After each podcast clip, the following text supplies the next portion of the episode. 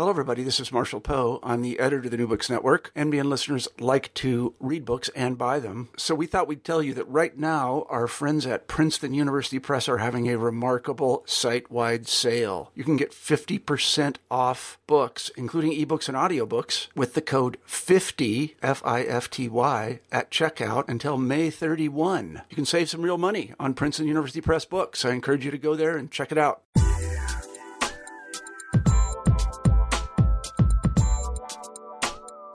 What is a planet? How does a planet become a place? How have different planets become different places in different ways, in different times and different spaces? And why does it matter? What are the consequences for p- making planets into places? Not just for how we understand the universe, how we understand potential other worlds, but also how we understand our world and how we understand ourselves. I'm Carla Nappi, and in the course of the next hour here on New Books in Science, Technology, and Society, we're going to explore these questions. We're going to explore them through a conversation with Lisa Messeri, the author of a recent book called Placing Outer Space An Earthly Ethnography of Other Worlds. This came out with Duke University Press in 2016. Now, this is a study based on really interesting ethnographic methods that take us into different sites of placemaking. And these different sites um, include the deserts of Utah, they include observatories, Silicon Valley, and beyond, laboratories, um, all kinds of different spaces where planets have been made into places. Now, this becomes super, super fascinating for lots of reasons. And even if you're not like deeply interested in ethnographic methods and ethnographies in terms of STS, if you're interested in um, news stories and media coverage and the idea of other worlds and how stories about the habitability of other worlds emerge and what the science of that looks like, but also how we understand uh, Mars based on research that happens in, on Earth, how we understand Earth based on research into other planets. This is a book for you. It's really, really fascinating. So I'll let you get to it. It's a pretty extensive interview, um, but I'll just say I hope you have a chance to also get your hands on a copy of the book because there's a lot of really powerful images in here that are an important part of the story. And also, I hope you enjoy the conversation to come. Thank you you so much for listening and thanks for your support of the channel. And here goes. I'm here today to talk with Lisa Messeri about her new book, Placing Outer Space An Earthly Ethnography of Other Worlds. Welcome to the New Books in STS podcast, Lisa. Thank you so much. First, for writing a super fascinating book. Second, for making time to talk with me about it today. Welcome to the podcast. Thank you, Carla. Thanks for making time for me as well. Of course. So let's start with a big, broad, traditional question. What brought you to science studies, Lisa? How did you focus on this or come to focus on science studies as an academic field? So I I feel like I have this origin story that I have told, and I shall tell one more time. Uh, so I was an engineering undergrad, and uh, always really loved science and engineering. But as I approached graduation, I just couldn't see myself being an engineer and the work that that entailed. And my second semester, senior year, I was fulfilling my last humanities distributed requirement, and I took the introduction to history of science. And it was by far one of the most transformative classes I've ever taken because after studying science and technology for four years as an undergrad, I was blown away by the fact that science had a history, that it wasn't this static thing. Um, and that really is what put me on the path that I wanted to stay involved in science, but I didn't want to be a scientist. And so being someone who could hang out with scientists and write about them became this amazing profession that I'm so glad I stumbled upon. So, why these particular scientists? Why scientists working on Mars and on exoplanets? And basically, how did you come to work on this particular topic as a focus for your first book? I always loved astronomy. I did astrophysics summer camp when I was in high school. And when I went to college, I majored in aerospace engineering, kind of to keep space as part of my life. Um, and so when I went to grad school, everyone's advice was pick something that you love, pick something that you have a passion for. And it had been actually a couple years since I had seriously done anything with outer space. Um, and so I started thinking about okay, well, what would a project that brings me back to some of these early passions of mine look like? And I happened also to have a roommate at the time who was studying planetary science, also at MIT, which is where I did my doctoral work. And so I was kind of seeing some of the cutting edge research she was doing. And at the same time, I was fishing around for um, a dissertation project. And so it was um, a very natural fit in a lot of ways. Very cool. So, this is a book that actually started out as a dissertation project. So, let's talk about that transformation a little bit. When you moved the book from dissertation to book, were there any kind of significant, noteworthy, um, kind of major or minor, in a noteworthy way, uh, mm-hmm. changes in the project, like either in the shape of the project or in the way you were kind of conceptualizing it? Yes. Um, I, you know, I refuse to read my dissertation, so I think that uh, I'd probably be shocked at how different they are, even though the title is the same and like the names of some of the chapters are the same.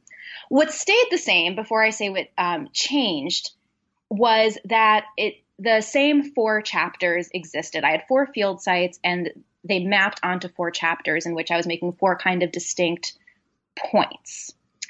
What changed was the order of the chapters, the points I was making in the chapters, and to some extent the overall framing of the book, both in the introduction and the conclusion. In particular, um, you know, the review process is amazing. And I had the fortune of really careful readers to give me advice and suggestions on the big picture of the book. And so they helped me figure out ways to tie together the different chapters. And as I'm sure we'll talk about, themes like the planetary imagination came out in the revision process when it wasn't in the dissertation, which was a theme that links all the chapters, as well as really pushing me to answer the question of if I don't care about planetary science, why should I care about this book?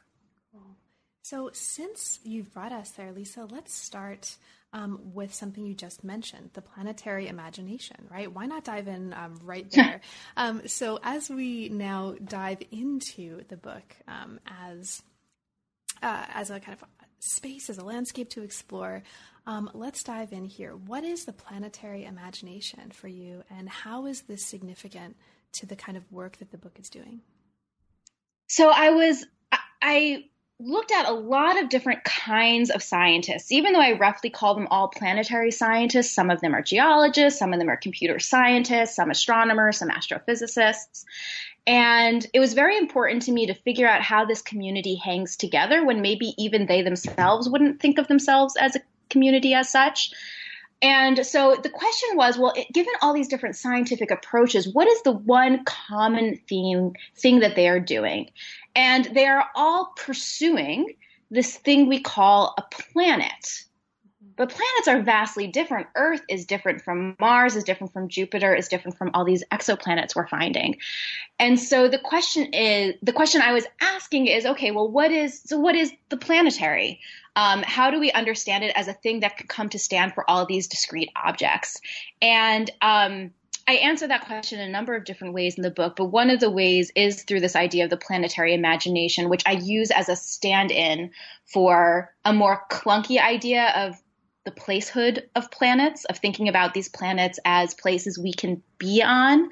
And so each um, encounter I have, I then began asking, well, how are they contributing to the planetary imagination? And is there is there in fact a planetary imagination that hangs together across all these different groups? And in fact right in the introduction um, the book raises this question, right? And specifically, um, it asks is, asks us to ask ourselves what kind of object is a planet, right? And you talk about the way that a mm-hmm. planet, um, relative to other kinds of objects that have been discussed in science studies literature and other kind of literatures, is an object that's both quotidian and scientific, but it's also, as you just um, were indicating, more than an object, right? Planets um, are also places you talk about the ways that scientific practice, in the words of the book, transforms planets from objects into places. Okay, so what does this do to the notion of place, right? To describe mm-hmm. a place in terms of this kind of planetary scale? Yes. So that is that is the fundamental curiosity I have both in this work and all of my research is this idea of place. Um, what is place? And one of the reasons I thought it would be interesting to ask that question in conjunction with planetary science is that it forces us to push place to these large geographical limits is in fact place something that can that we can say is an attribute of the planetary. So, in asking what is the planetary and what is the place together, the idea is to kind of create this tension between the two to see if you can see one in the other. Can you see place in the planetary and the planetary as a place? Um, so, that became kind of the opening question that I was asking, which I think what it does in terms of us thinking about place is it asks us to kind of ungird place from the local that we often connect it to. And if we do that, then it's kind of like we've made place alien and we can begin maybe to see it with new eyes in terms of what place does for us socially, philosophically, um, scientifically. Awesome. So the book does this in very specific ways, um, and we'll start getting into those now. Um, just to kind of lay the foundation a little bit for listeners, the book is an ethnography, and it's based on, as you describe in the introduction, 15 months roughly of participant observation in 2009 and 2010. Um, and this included all kinds of work um, that you describe in the book interviews, conferences, involvement in different kinds of research projects and pedagogical training, email exchanges, informal chats, and lots and lots more. So we'll talk about some of the specifics when we get into the chapters. Now, the chapters track activities of placemaking as we've just been um, talking about, at different field sites. And these activities of placemaking, there are four major named activities, and they form um, the core of the argument of each one of these four chapters narrating, mapping, visualizing, and inhabiting. And we'll talk about these in turn. So, first, let's look at narrating. Now, chapter one takes place um, and takes us into the place of the simulated Mars habitat of the Mars Desert Research Station in Utah. Now, here, as you show us um, in different ways, it's super, super fascinating. Earth itself is transformed into a Martian place. This chapter shows the way, um, in the words of the book, planetary place is made on Earth by using narrative to bridge the scales of the planetary and the local. And it tracks four stories that order the landscapes here and that weave together different kinds of time and, and uh, approaches to time, past, present, and future. And we'll talk a little bit about that as well. So, one of the kinds of stories is the geological, another is the astrogeological, the areological, and science fiction. So, I'm going to ask you to talk kind of in detail about a couple of these. One of the really interesting things that happens for me in this chapter um, happens when you take us into the kind of astrogeological story um, that's mm-hmm. happening at this site, right? Um, you talk about in various ways the significance of the ideas of the American frontier, um, the figure of the cowboy astronaut. It's really, really, really interesting. So, Lisa, could you talk a little bit about um, the kind of astrogeological sort of narrative that's ordering the landscape? What's for you interesting and important about what's going on here? Yeah, um, great. First of all, thank you to Duke University for allowing me to have such a convoluted chapter structure to open up the book. Um, I really appreciate that they, or I don't know, maybe I regret that they didn't knock some sense into me. Um, oh, it doesn't read as convoluted, actually. okay, no, not great. at all. It's super, super clear. Um, so yeah, so I mean, something that's going on in this chapter that uh, took me a while to wrap my head around was what I was trying to do with combining ideas of narrative and ideas of landscape, and the way, in fact, narrative gets read onto landscape. And so, the work of Keith Basso and his um, idea of placemaking with the Western Apache and how uh, landscape becomes so much more than landscape. It, in fact, becomes a story that that orders um, lessons and norms and morals. Um, was hugely influ- influential in how I began to think about this chapter. And each each of these narratives is in fact ordered around a particular landscape that I encountered at the Mars Desert Research Station. And so for the astrogeological narrative, which again, this chapter is like playing with space and time together. It actually takes us into the past and begins with a landscape that would have been similar to the one that I was encountering, but was encountered by um, astronauts, Apollo astronauts, as they trained for their trip to the moon. And since one of the things this chapter is asking is the is the extent to which a place on Earth can come to stand for a place elsewhere, I had to understand why it was okay, why it was seen as legit scientific practice for scientists to traipse around the Utah desert and pretend they are, they were on Mars. And in, and in fact, the origin of that kind of thinking took me back to um, the early astrogeological training of Apollo astronauts happening just south of where we were in the Mars Desert Research Station. As you know, we were in a more red tinted desert thinking about Mars. They were just south in more of a gray desert thinking about the moon. And in both cases, there's this really interesting question of what actually you're studying are you studying Earth or are you studying the moon? And for the astronauts, when they got to the moon, were they seeing the moon or were they in fact seeing Earth? There's this really great quote by one of the Apollo astronauts who, after having trained in the American, the desert of the American West, gets to the moon and says, "Oh, this looks exactly like Arizona." Um, and so you have this really fun collapsing of place. Um, and so the astrogeological narrative, again, asks more than just how Mars and Utah or the moon and Arizona might somehow be in conversation with each other, but also looks for the kind of historical trace of what being in the American West has to say about the activity of space exploration and the extent to which, yeah, this image of the cowboy becoming astronaut and the um, the right stuff and the kind of imagination that maybe the geologists I was with at MDRS have about their own right stuff um, as explorers, both in, in the scientific work, but also in their imaginative work of other worlds, kind of all came together in this really, for me, fascinating way. Awesome. So, when we, um, as we explore the other kinds of stories here, um, areological, science fiction, um, we also get introduced to Martian blueberries. Um, I will just leave that out there for listeners. Um, you have to pick up a copy of the book to figure out what Martian blueberries are. Um, listeners, they're fascinating. Um, and there's a really, really interesting for anybody like me who loves reading science fiction and specifically science fiction um, about uh, Mars and other planets. There's a really, really fascinating discussion of science fiction narratives and the way those are shaping placemaking in this mm-hmm. context. Now, the chapter ends by suggesting that there's an overarching narrative that organizes these multiple narratives, and that's a utopian narrative.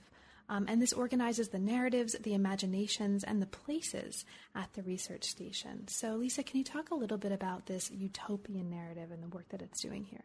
Right. Well, I mean, space exploration, especially the imagination of settling and colonizing space, is inherently utopian. It's, um, if you think kind of about Star Trek in terms of the science fiction we were just talking about, it plays on this idea that, well, yeah, maybe you're going to uh, stumble upon some really, you know, unpleasant other worlds, but there is perhaps these better worlds that are out there and that await us. And in fact, that in the face of all of the real challenges we face on Earth, what happens if we just left? What if we went and found another planet and got to start afresh? And all of this, of course, is a fantasy. Um, moving ourselves to Mars is not going to inherently solve the problems of the human race and the way the human race interacts with our surrounding environments and and surrounding um, uh, surrounding organic uh, players. Mm-hmm. Um, but it nonetheless persists.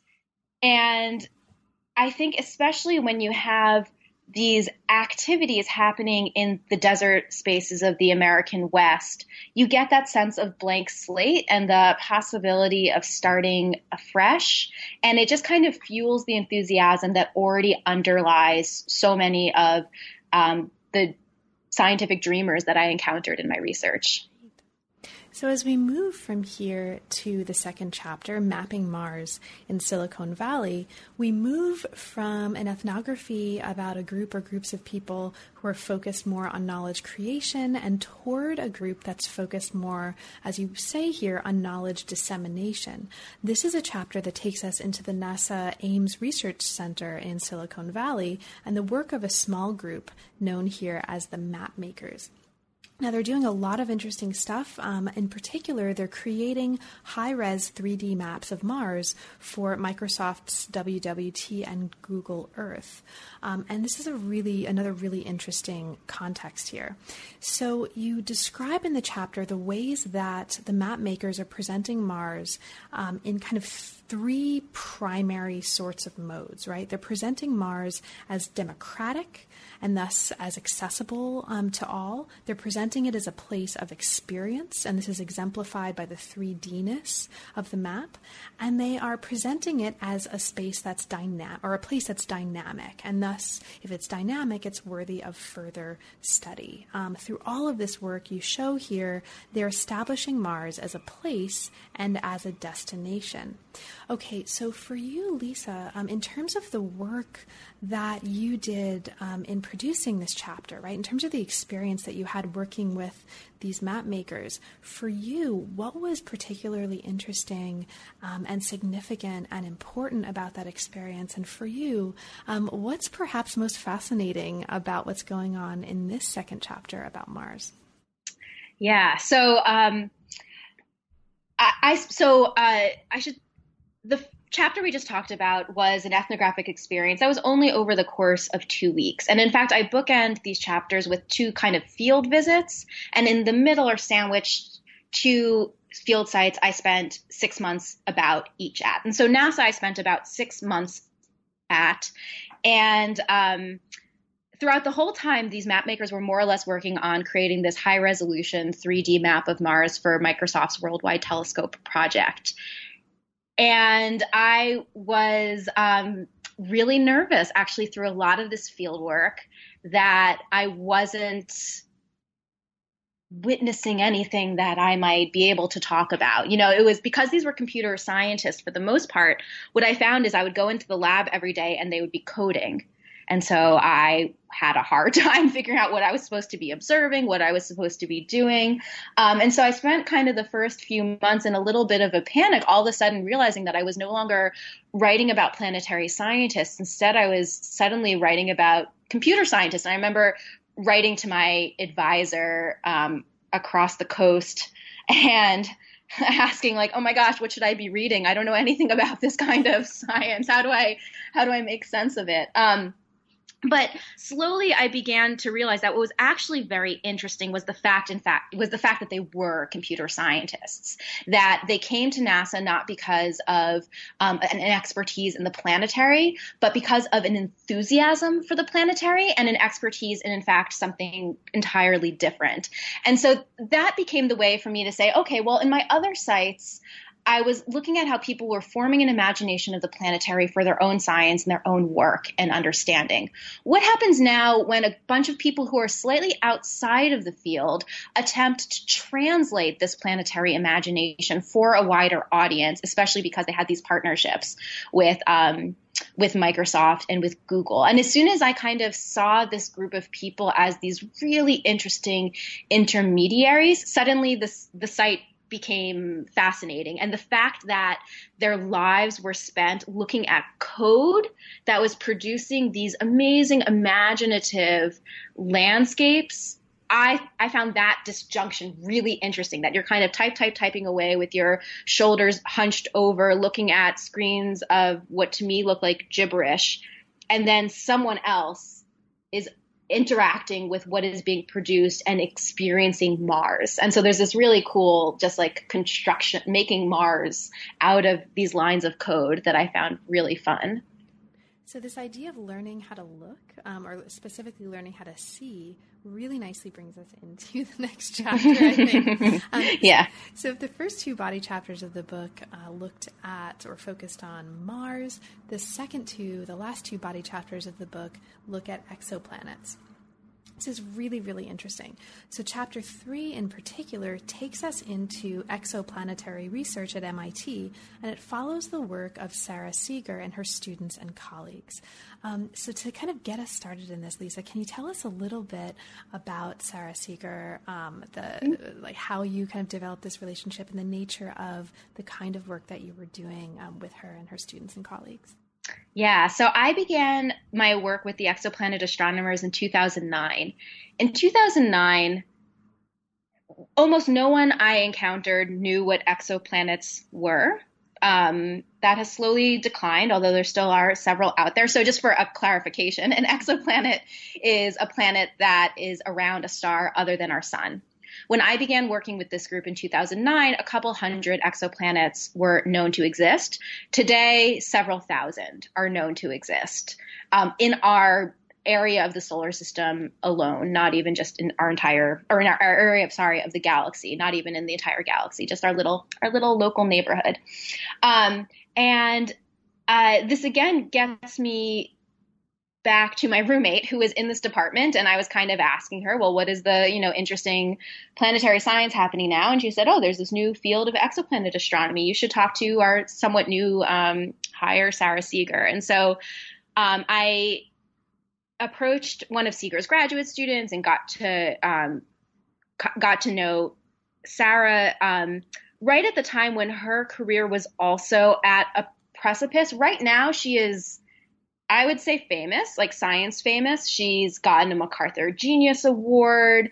Um, she had a profile in the New York Times Magazine not too long ago, and she is just an enthusiastic evangelical supporter of the kind of science she's doing and her quest to understand planets outside of our solar system. She was laying the groundwork for all this later success when I was working with her. Um, and it was really interesting to look at um, a science at its time of coming into its own. Um, exoplanet astronomy is this new discipline, and there wasn't, because there was only a couple hundred planets known at that time, there was not a lot of data. And so what you got was all these really enthusiastic, devoted scientists reaching beyond the data, trying to almost will into the future that would come just a couple years later um, with the current amount of exoplanets we have now. And so um, Sara Seager, who's a theorist, was a really wonderful person to work with since she had the tools to really do this imaginative work to think about what the future of exoplanet astronomy might be. So the chapter pays really careful attention to pedagogy, and it follows how students acquire different ways of seeing under Seager's guidance, and also shows how visual practice is a worlding practice. Okay, mm-hmm. so crucial to what's happening here in this chapter is this notion of worlding or world. So here, this brings us to a question. Lisa, what kind of work, um, cultural and otherwise, as you describe here, is involved in describing and maintaining something as a world? Like for you, mm-hmm. what's important for us to understand about the kind of work that's involved here? So, this gets back again to this question of why we care about planets. And especially, why do we care? I mean, we can kind of guess why we care about Mars. It's our neighbor, it's close. Maybe we actually will go there sometime relatively soon. Why do we care about these relatively insignificant globs of rock, dust, and gas that are orbiting dozens or hundreds of light years away from us? And that has I think that necessarily gets back to the ability for these scientists to first for themselves see these planets as worlds and as places and second to be able to make that imagination the planetary imagination the worlding imagination something stable that can be passed on to their students um, and that can even be circulated in the community to get people, their colleagues, excited about these potential worlds, and only after that to translate it further into into the public. So the way I went about um, in this chapter with Seager's group is not thinking about the planets that were more most obviously worlds, perhaps ones that are like Earth, but instead taking some of these really cool, crazy alien planets, ones that are the size of Jupiter but orbiting closer to the star than Mercury, or ones that are so hot that their surface would be molten lava. All these worlds that are utterly uninhabitable by humans and to ask how these nonetheless become worlds for these scientists and to understand how it happens through the scientific process, not just as auxiliary, let's make these things cool that the public is going to like, but how in crafting papers, in talking about recent discoveries, the kinds of conversations that happen allow scientists to begin to ask themselves and each other's the question what would it be like to be on this planet? And that automatically gets them thinking in terms of place and therefore in terms of worlds awesome. It's like so you show here um, in this chapter that one of the ways that this is happening is through learning how to see, and you take us into three different ways of seeing um, that you're kind of experiencing in terms of the pedagogy and the training here. There's seeing with the system, seeing beyond the signal, and seeing through language. And just incidentally, I love the fact that here and also um, in the next chapter, prepositions become so important. I'm obsessed with prepositions right now for other reasons, and I so this is something I totally focused in on, and we need to talk prepositions um, one day. Maybe not right now, but we totally need to do that. Fabulous. So yeah. we'll have a drink and we'll talk prepositions or have coffee or something. That, I'm sure so many people would want to be part of that conversation. Seriously. Okay, so funding body person who's listening to this right now, like chat us up, send us an email, give us funding, and we will make the most fabulous preposition conference you've ever heard. Okay. but in the meantime, let's talk about seeing with, seeing beyond, and seeing through. Mm-hmm. Um, so, seeing in terms of describing um, ways in which um, you're learning and your, the students are also learning to see with the system, you describe how it's a process of learning to see how data contain evidence of a star and an exoplanet. Can you talk a little bit about that, about seeing with the system and learning how to do that? Yeah. Um, gosh, so I loved working, talking with exoplanet astronomers and asking them about the planets that they care about, and then taking out a scientific paper and showing me what effectively is a straight line with a little dip of a U in it, and saying that's a planet. That mm-hmm. little little dip, um, and all of the all of the um, graphs, these little dips with the U's that are these beautiful straight lines that you encounter in papers do not look that way when it's raw data downloaded from the telescope, because often these are space based telescopes, but even ground based telescopes, you're still downloading data. Um, and so I worked with undergraduates just to understand how on earth you get to that beautiful U curve from data that looks so horrendously messy that it's impossible to imagine how anyone can separate the signal from the noise. And um, it was it was like a I worked with these undergrad two undergraduates for a summer and it was one frustration after another and we spent collectively the three of us plus Seager advising us spent 3 months attempting to make one graph and it was a graph that we already knew existed. So we simply wanted to see if we could recreate what other scientists have done. And the only way we were able to do that is by repeated visitors, postdocs who were at Harvard or visiting MIT, that came in and told us how to see the data to um, to say, okay, well, you what you need to understand about this data is why you get these solar flares. And that's because of the orbit of the satellite that's collecting it. And so you begin to understand that the data contain not only the star and the planet that you're interested in, but they contain all sorts of other things, traces of the instrument, um, you know, peculiarities of the universe. And to figure out that there's a planet there is not as easy as just looking through a telescope and saying, hey, I see a planet. But in fact requires processing and work. And you have to learn how to see this data as a planet. So, in terms of describing how um, to see beyond the signal or how learning how to see beyond the signal works, you describe the problem of modeling atmospheres and compositions of exoplanets, right, as being kind of crucial to this. This is so interesting, Lisa. Can you talk about this part of um, what's going on in the chapter? Yeah. So the seeing with was all about um, how do you kind of understand the instrumentation and um, all the noise that lies in data to get a beautiful, clear, singular picture. Seeing beyond. So now you have, okay, cool, a planet exists. Well, if we really want it to be a world, we have to know something about what it is. And so there's a desire to know what the atmosphere is, what the surface is, etc. But that one single beautiful line is only can only tell us so much. So I then, after working with these undergraduates, worked with um, worked with graduate students who were who already knew how to see with the system, and we're now working with Seager on strategies for seeing beyond the signal, for trying to take this singular beautiful line and making it messy and multiple, and and, and what you get is a game of probabilities and statistics. Given the scant data, what po- what are what is the realm of possibility of kinds of worlds that this planet can be and how can we represent them in one single graph. And so I kind of was repeatedly awestruck by the graphs that these graduate students would show me that had these beautiful colors and blobs and overlays.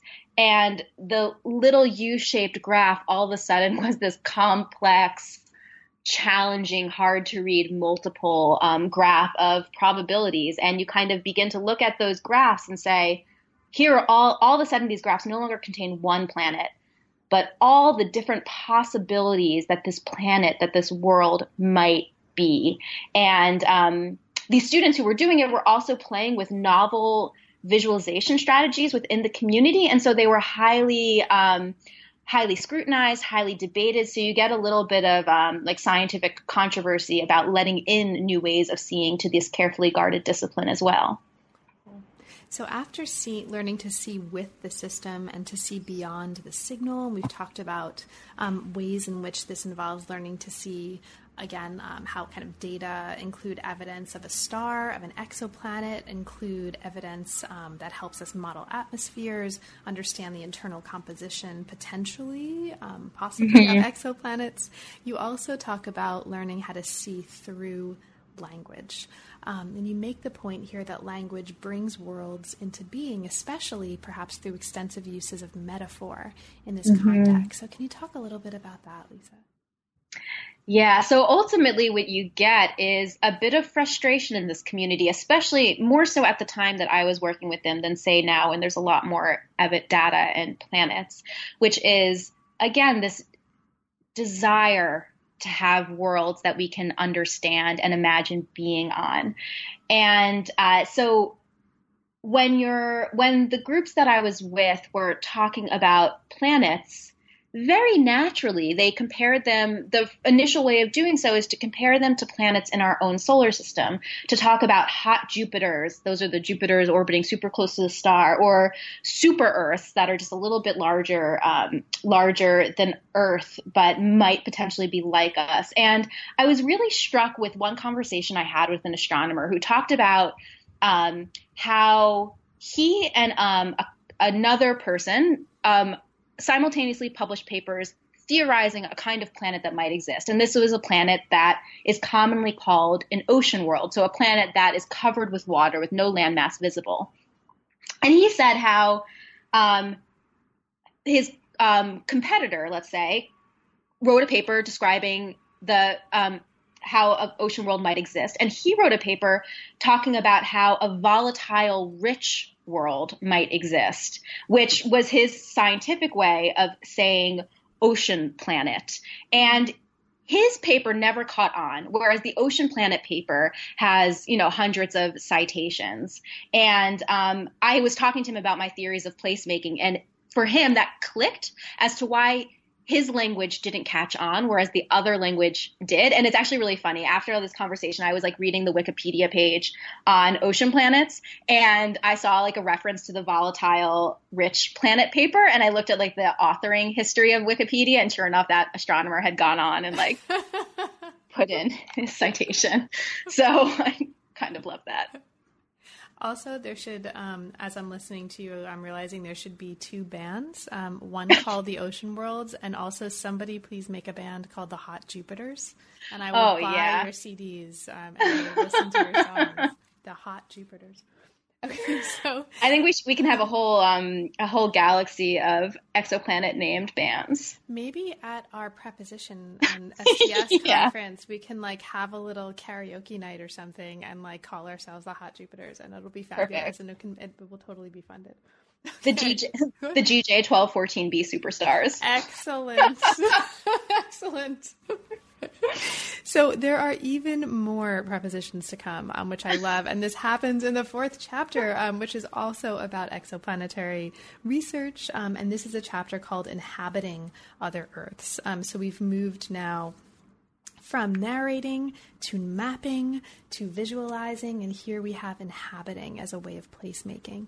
Chapter 4 considers the search for Earth like exoplanets. And we've just been talking about kind of you know what an exoplanet is etc so it also explores what it means to inhabit somewhere primarily tracking two significant senses of inhabiting. And you talk about um, senses in which inhabiting means um, sort of change or senses in which modes of inhabiting rather are changing for astronomical practice, and you take us through that, and also um, a sense of inhabiting where habitability is constructed by astronomers as a scientific pursuit. I think that's particularly um, totally fascinating. Mm. So the chapter takes us into three different settings and three different kinds of settings where observation and habitation are importantly connected. And you show us the ways in which astronomers who are themselves searching for habitable planets are inhabiting these three kinds of observatories. And observatories, um, they're, they're very different ways of being, right? An observatory. Mm-hmm. We'll talk about that um, in very different ways. So the first one um, is uh, a context in where you're looking at observing at Cerro Tololo Inter American Observatory in a mountaintop setting in Chile. Okay, so just to kind of um, set the stage here, Lisa, can you talk about this setting? Kind of, can you kind of give us a mm-hmm. sense, right, of this um, place and what we need to know about this place in order to then understand what's important about inhabiting and observation that are happening in this place? Mm-hmm.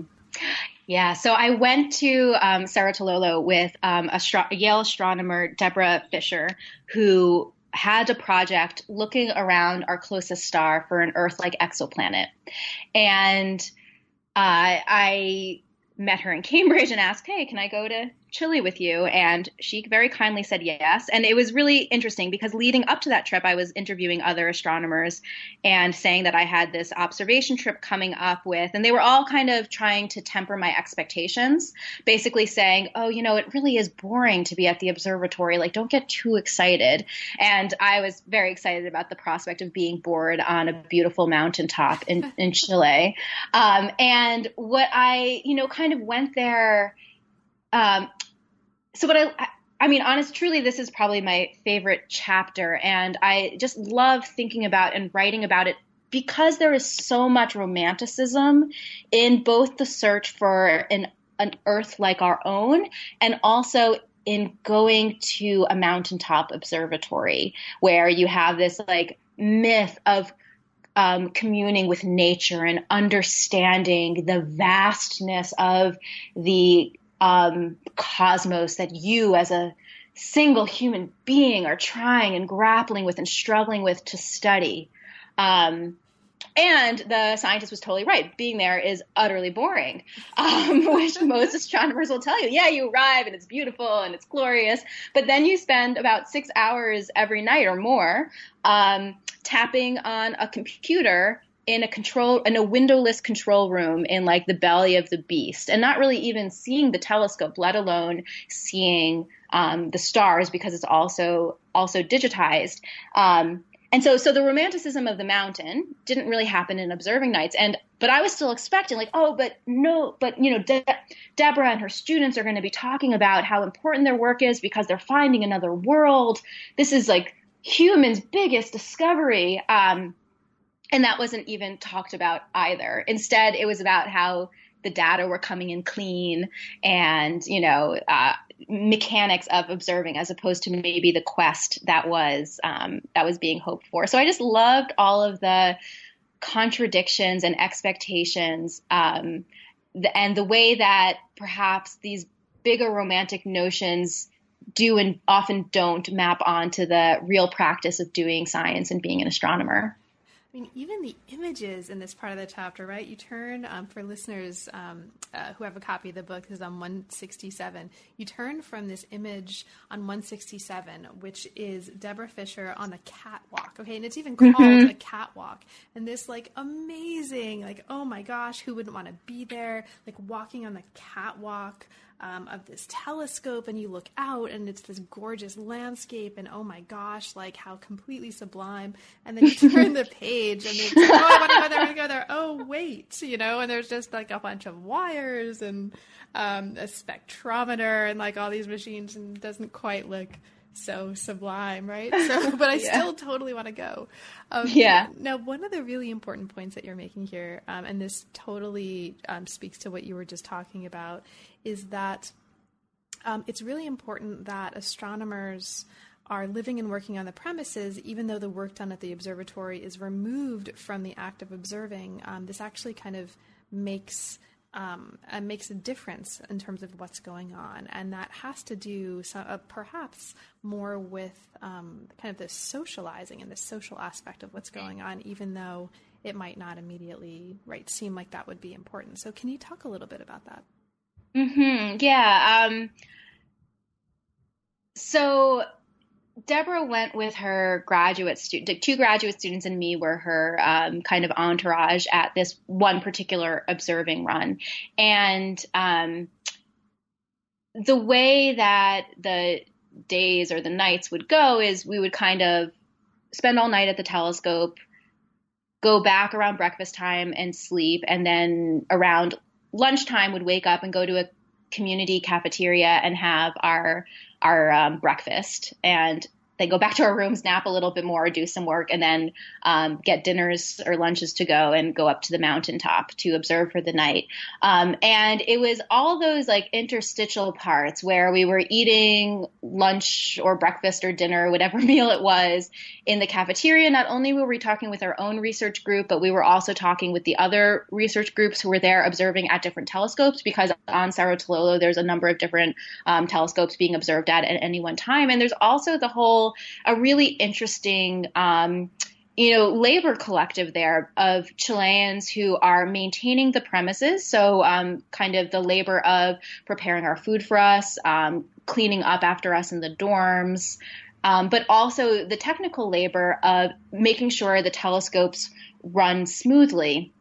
And in fact, that becomes one of the most important social connections that compel astronomers to continue to go to the observatory even when it's not strictly needed, which is to create a relationship, a rapport, as anthropologists might call it, between the often American or European astronomer and the Chilean technician who's involved, who um, is in charge of understanding how to move the telescope from one stellar target to the next. So, you know, Deborah will then go away from the um, go away from the telescope, but she would trust that her technician would carry out the observation plan as expected and, you know, be the one to download the data and, and um, beam it back to her, so to speak. And so having a relationship with the tech, with the telescope operator becomes a really important social way of ensuring that you can trust the data that ultimately you're going to get. And this, of course, relates to a lot of really wonderful discussions in the history of science on invisible technicians and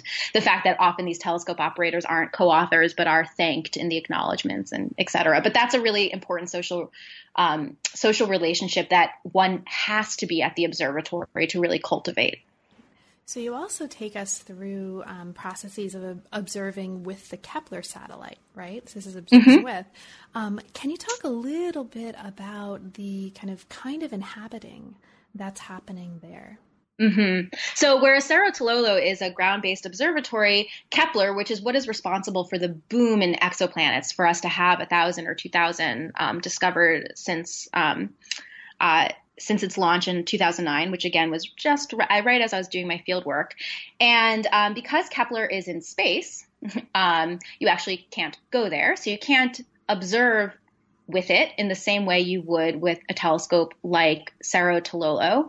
Um, and so instead, what you have to learn how to do is understand the um, the system. In this case, I talk about inhabiting a socio-technical network. So I went to the first com- the um, first science team meeting in which the commissioning data of Kepler were being um, presented, and that means the data that uh, are not going to be used for science necessarily, but kind of calibrate the instrument and tell the scientists if the instrument is operating in the way they expect it to be.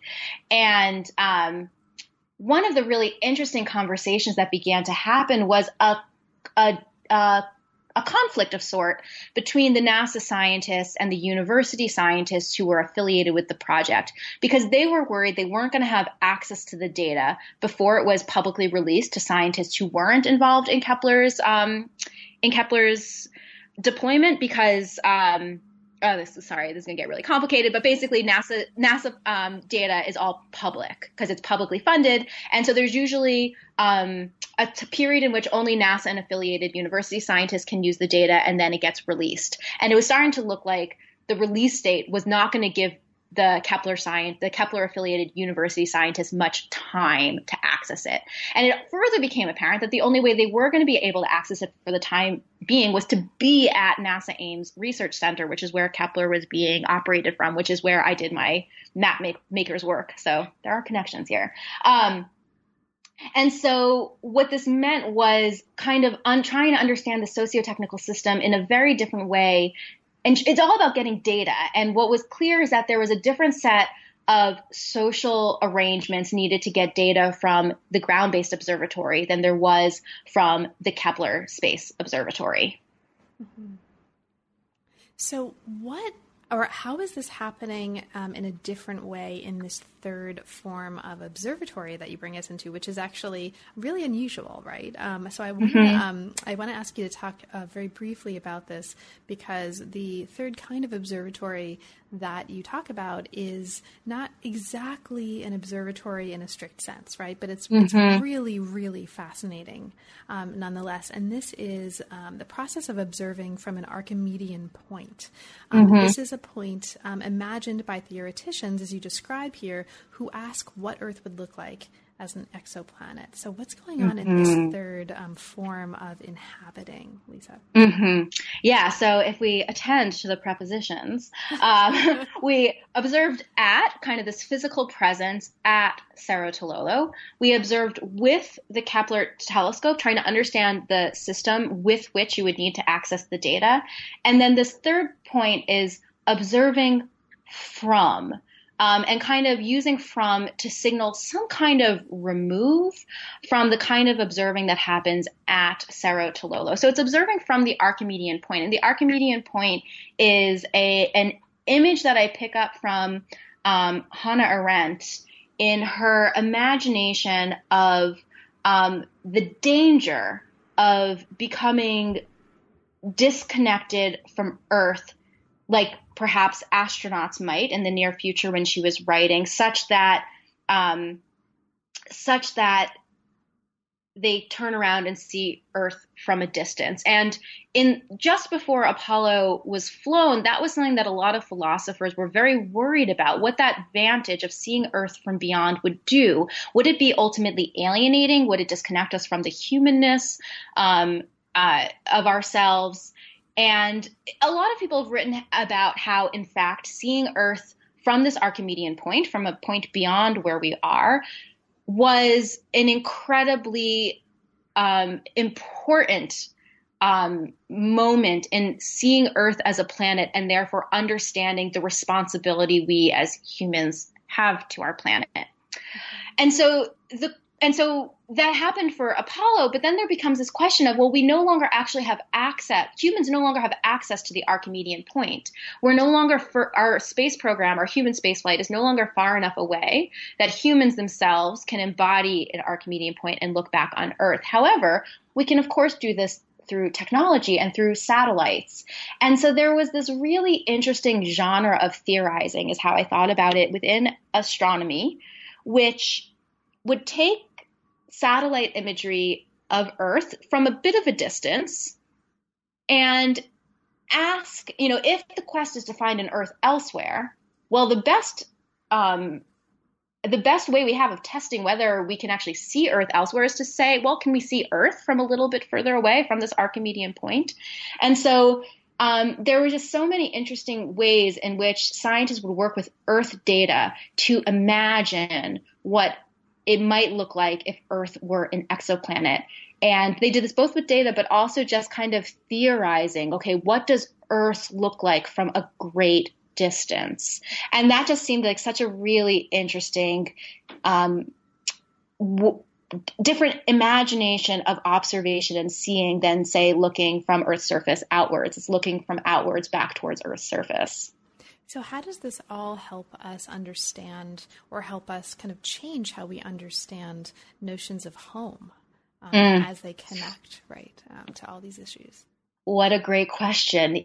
Um, yeah, the search for Earth. I I wonder in that last chapter what the meaning behind, um, or in the chap, the fourth chapter, what the meaning behind the search for Earth is. And one possible reading that I offer is the extent to which it's a search for home um, and how, and what we mean by home. So, what is home as a particular kind of place? And if we allow the idea of home to be stretched to the scale of the planetary, what does it mean to think of Earth as our planetary home and yet to be in search of another potential planetary home?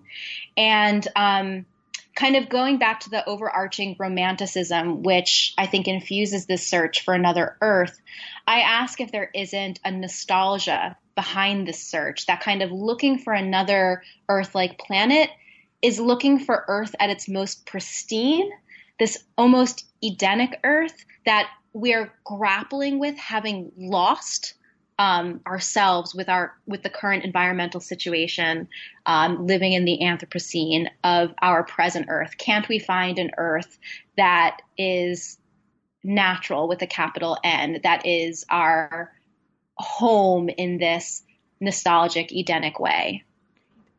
Now we're about at the end of our time, or at the time where we're going to be moving um, to our conclusion. But there's also a conclusion to the book, Navigating the Infinite Cosmos, that we won't have time to get into um, in any detail. Given that, is there anything in particular about the conclusion or in the conclusion to the book, Lisa, that as we move to our conclusion, um, mm-hmm. you'd like to mention or highlight for listeners? Um, sure, yeah. So the the conclusion, I mean, going back to one of the first questions about how this is different from the dissertation, the conclusion is completely different. And it was in response to reviewers asking me, well, what are, what are, why?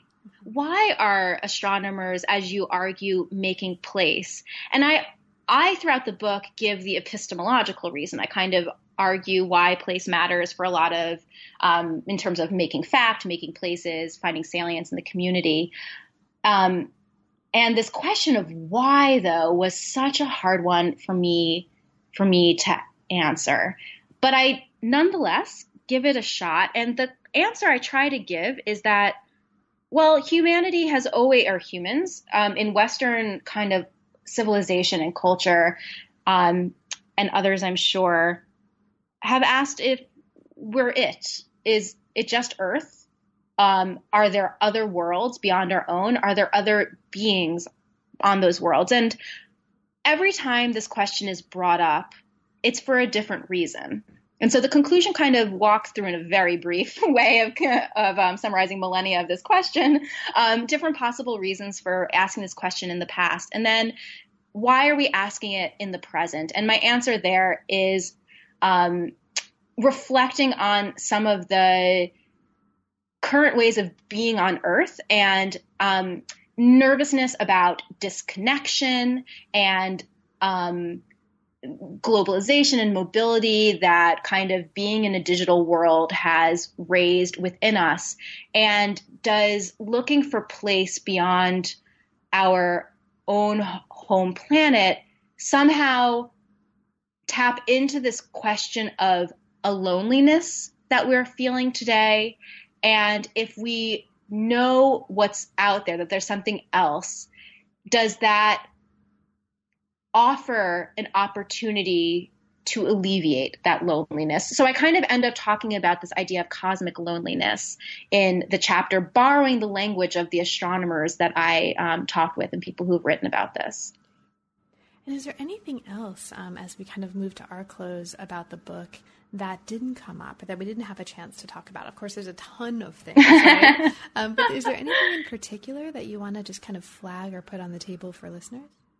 Um, yeah, I mean, uh, this was such a lovely conversation. Um, I think that one final point, maybe, that um, I would like readers of this book to um, to kind of experience as they go through it, which might not always be the most obvious thing, is the way in which um, this book proceeds as a journey that kind of collapses on itself. So, um, in one sense, we're constantly moving away from Earth. So we begin on Earth in Utah um, standing in for Mars. We then go to mapping, which kind of un- unearths Mars a little bit from the previous chapter, and then out into these alien exoplanets.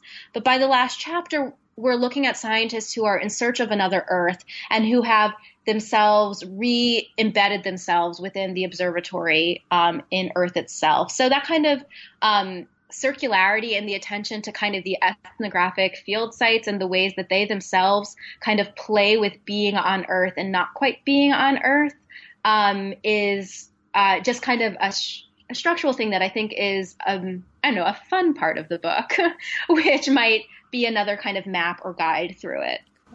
And now that the book is out, what's uh, next for you? What are you currently working on?